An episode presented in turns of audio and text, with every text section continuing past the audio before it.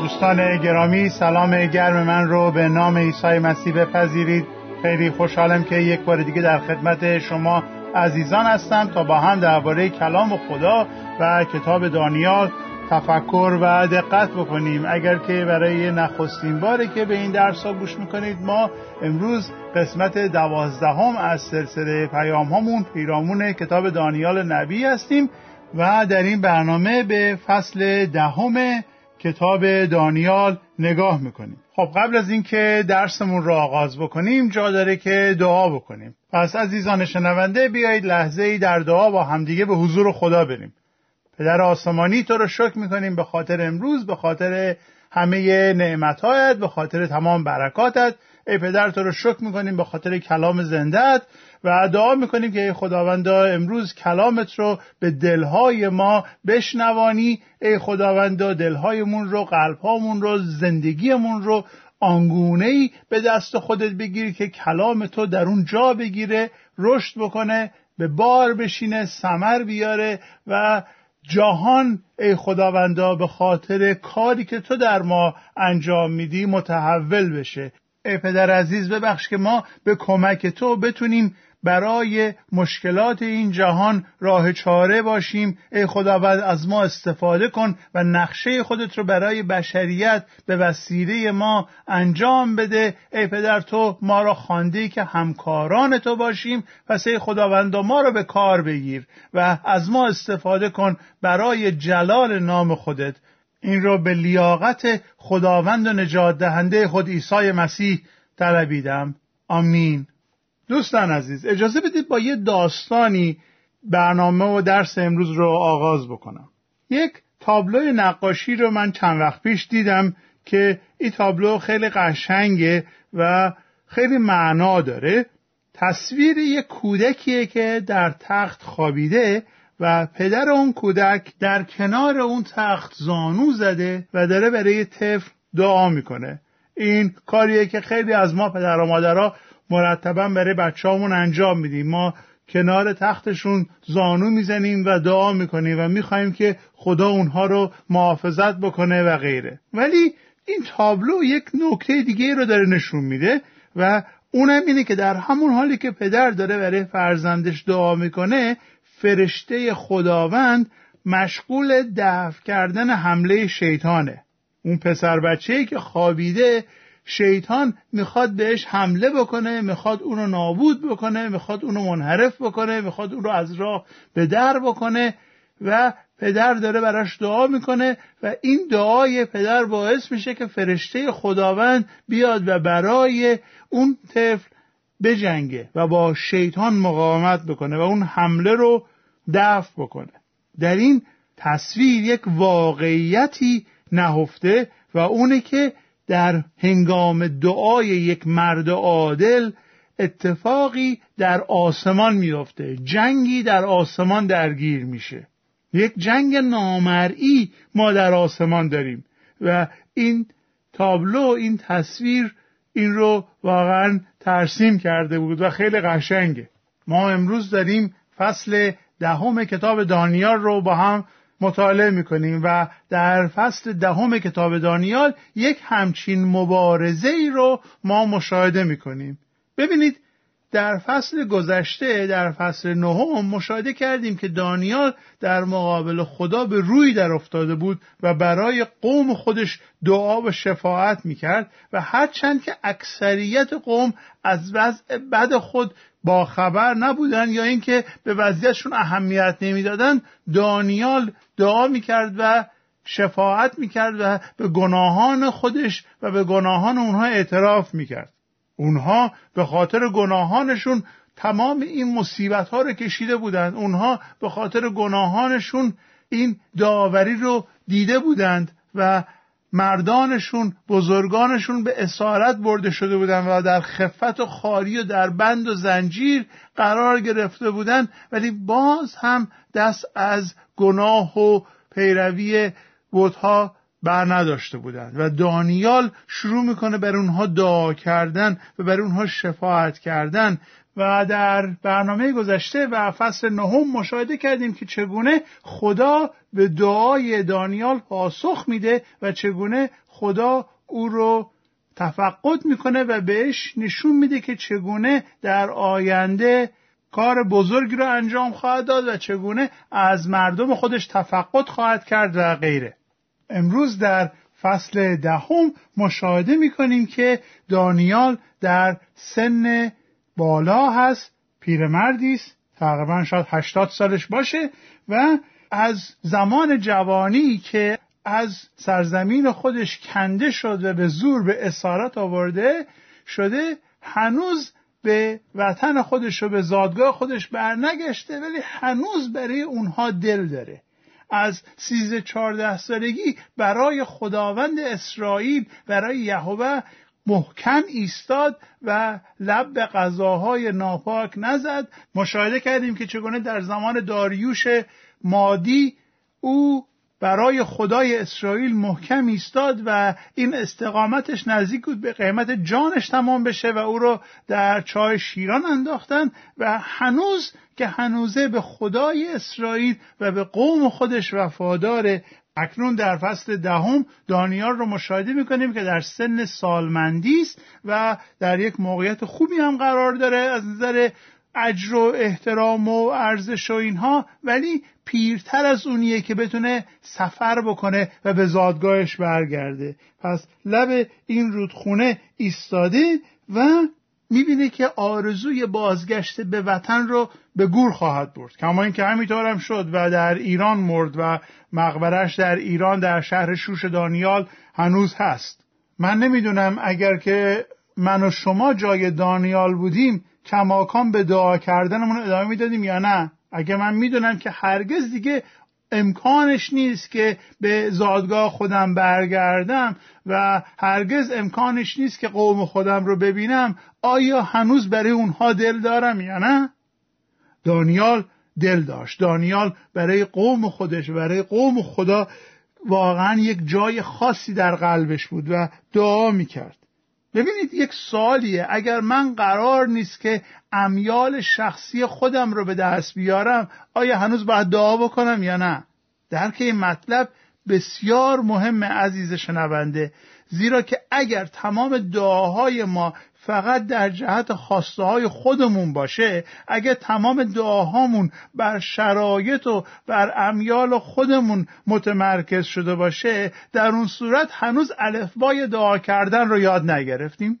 اگر دعا یک مکالمه عاشقانه من با خدا باشه اون موقع تمرکز من باید جلال خدا و دلخواسته های معشوقم باشه نه خواسته های خودم.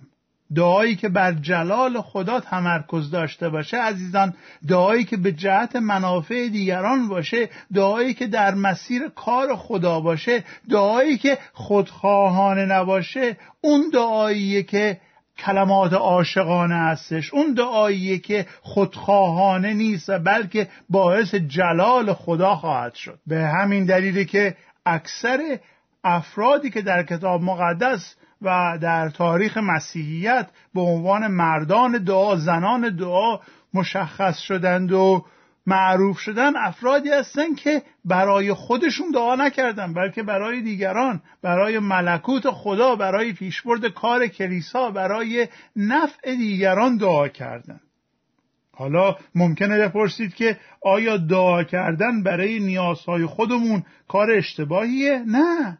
دعا کردن به جهت نیازهای خودمون کار غلط و اشتباهی نیست.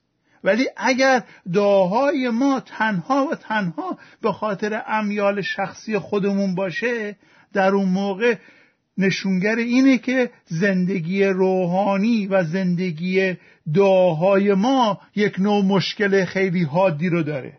در رساله یعقوب فصل چهار ما یک نکته خیلی مهمی رو مشاهده می‌کنیم و اجازه بدید این رو از عهد جدید از کتاب یعقوب خدمتتون بخونم و این اصل رو ما در سراسر کتاب مقدس مشاهده می‌کنیم. اجازه بدید براتون بخونم. میگه که علت نزاعها و دعواهایی که در میان شما وجود دارد چیست؟ آیا علت آنها خواهش های نفسانی شما نیست؟ خواهش هایی که در تمام اعضای بدن شما در جنگ و ستیز هستند شما در حسرت چیزهایی هستید که ندارید برای آن حاضرید دیگران را بکشید حسد میورزید. ولی نمی‌توانید آنچه را که می‌خواهید به دست آورید پس با یکدیگر به جنگ و نزا می‌پردازید. یعقوب به ما میگه که علت اصلی اختلافات میان انسانها خودخواهیاشونه حسده. نزاع کردنا و جنگاشون به خاطر اینی که من می‌خوام یک چیزی رو داشته باشم که شما داری ولی به دست نمیارم. پس از تو تنفر میورزم تو از من متنفر میشی به خاطر اون چی که من دارم و خودت نداری به خاطر حسد نزاع و جنگ به وجود میاد. حالا اجازه بدید ادامه مطلب رو از فصل چهار یعقوب بخونم. میگه شما آنچه را که می‌خواهید ندارید چون آن را از خدا نخواسته اید اگر از خدا هم بخواهید دیگر حاجت شما برآورده نمی شود چون با نیت بد و به منظور ارزای حوثهای خود آن را می طلبید.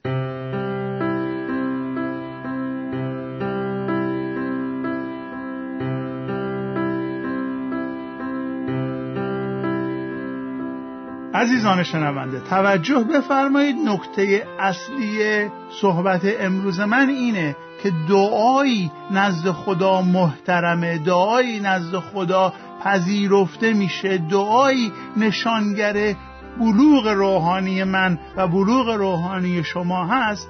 اون دعایی که در پی ملکوت خدا باشه. و حتی اگر برای ارزای نیازهای شخصی خودمون دعا می‌کنیم همه ما نیاز داریم.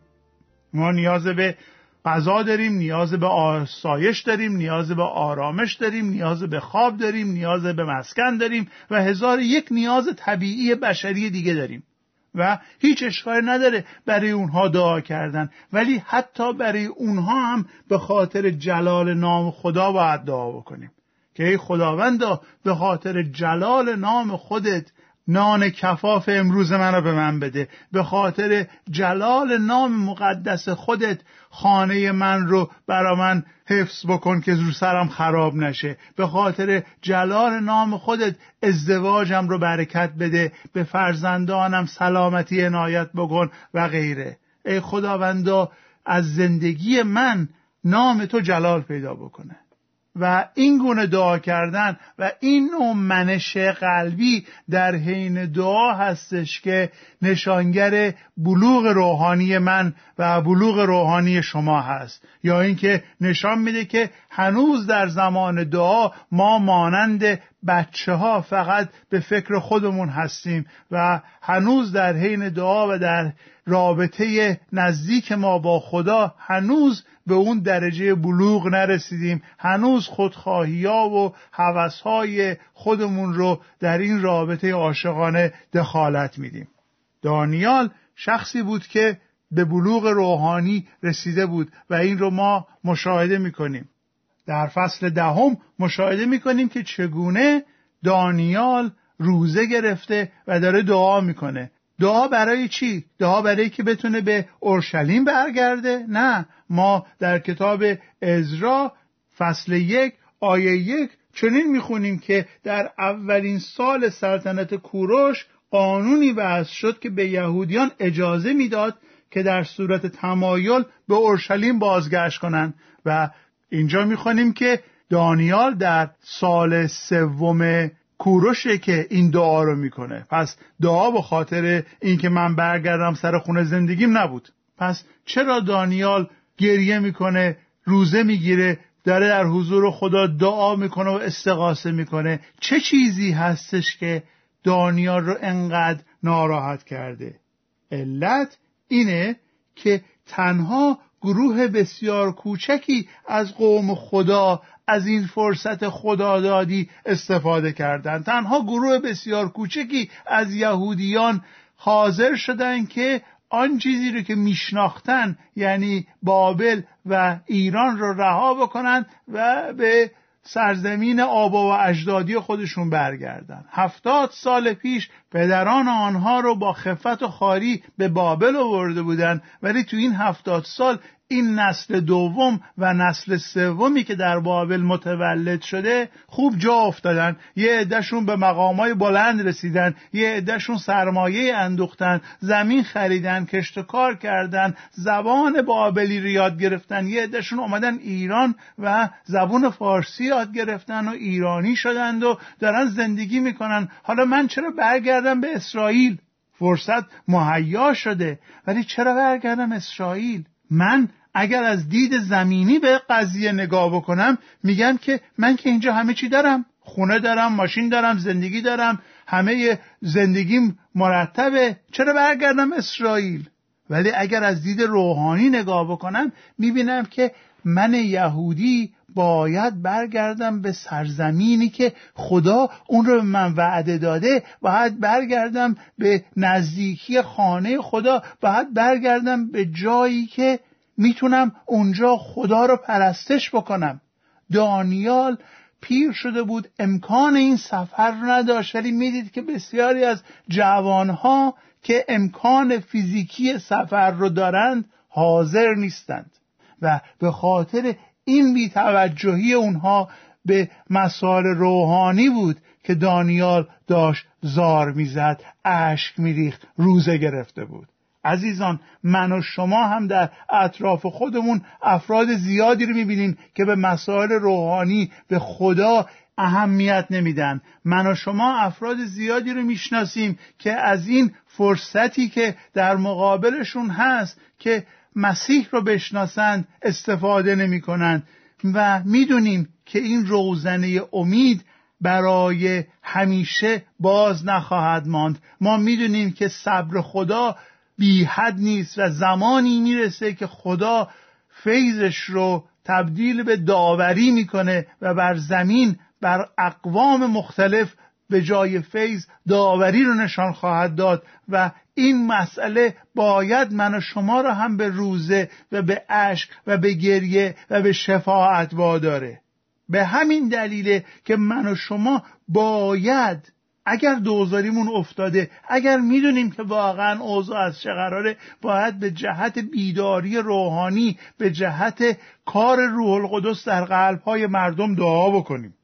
خبرهای بدی از اورشلیم به دانیال رسیده بود. گفته بودند که حصارهای اطراف اورشلیم فرو ریخته و این امر او رو بیشتر ناراحت می‌کرد.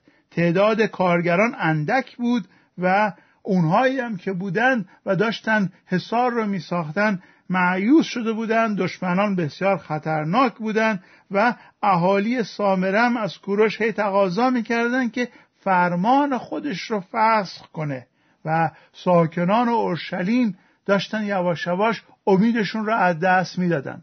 ببینید حالا این موضوع حصار چرا اینقدر مهمه؟ دو تا موضوع مهم با هم در کار بود. یکی این که نیروی تازه نفس و نیروی پولداری که در ایران و در بابل بودن نمی‌خواستن انرژی و سرمایهشون رو برگردونن تو مملکت خدا. و دوم اینی که دشمن خارجی هر آن به اورشلیم حمله می‌کرد و هر آن موجودیت اورشلیم رو تهدید می‌کرد. شهرهای قدیم به حصارهای مستحکم خودشون بسیار وابسته بودند و اگر حصار جایی فرو ریخته که زمانی که بابلی ها حمله کردن حصار رو خراب کردن و اجازه ندادن که این حصار دیگه ساخته بشه و حالا تمامیت ارزی اورشلیم در خطره و هیچکی دلش نسوخته. اونهایی که در اورشلیمن پول ندارن قدرت ندارن که این حصار رو بسازن. و اونهایی که بیرونن اهمیت نمیدن.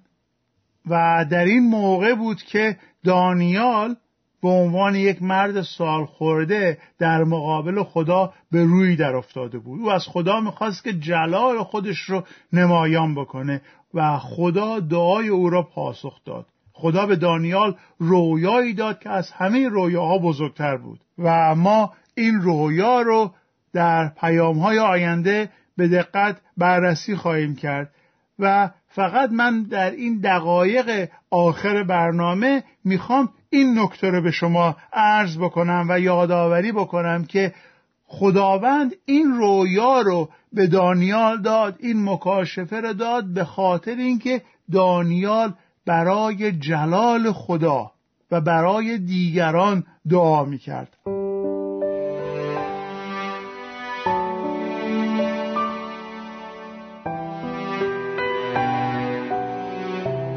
عزیزان هر زمانی که ما به خاطر جلال خدا دعا بکنیم برای کار او دعا بکنیم برای دیگران دعا بکنیم با دلسوزی دعا بکنیم خداوند به ما یک برکت روحانی خیلی عظیمی رو میده. بزرگترین برکت دعا کردن می‌دونید چیه عزیزان؟ اجازه بدید که قبل از اینکه این رو بگم درباره لعنت دعا نکردن صحبت بکنم زمانی که ما برای جلال خدا دعا نمی کنیم زمانی که برای دیگران شفاعت نمی کنیم کم کم قلبمون چنان سنگ میشه که نمی‌تونیم دیگه این کار رو بکنیم. اول نمی کنیم بعدا دیگه نمی‌تونیم انجام بدیم. بزرگترین لعنتی که از دعا نکردن نصیب ما میشه این است که توانایی دعا کردن رفته رفته به خاطر سنگدلی از ما سلب میشه و به همین شکل بزرگترین برکت دعا کردن به جهت جلال خدا این استش که قلب ما روز به روز نرمتر میشه و روز به روز می‌تونیم بیشتر برای جلال خدا برای کارهای او دعا بکنیم. عزیزان شنونده زمانی که دعا نکنیم بعد از مدتی دیگه نمی‌تونیم برای جلال خدا دعا بکنیم چون دل ما سنگ میشه. و برعکس زمانی که یاد بگیریم که برای دیگران شفاعت بکنیم برای جلال خدا برای آمدن ملکوت او دعا بکنیم رفته رفته چشم روحانی ما باز میشه رفته رفته رشد روحانی ما زیادتر میشه و رفته رفته به اون بلوغ روحانی می‌رسیم و این بزرگترین برکتیه که دعای حقیقی نصیب ما می‌کنه. یعنی اینکه ما روز به روز بیشتر و بیشتر با قلب خدا با نقشه های خدا با رویاهای خدا آشناتر میشیم.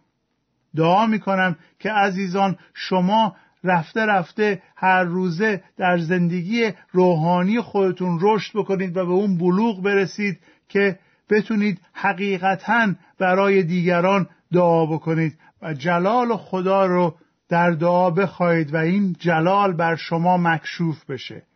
و از اون دعوت می‌کنم که با ما باشید جلسه آینده که درباره این رویای بزرگی که دانیال دید بیشتر صحبت بکنیم.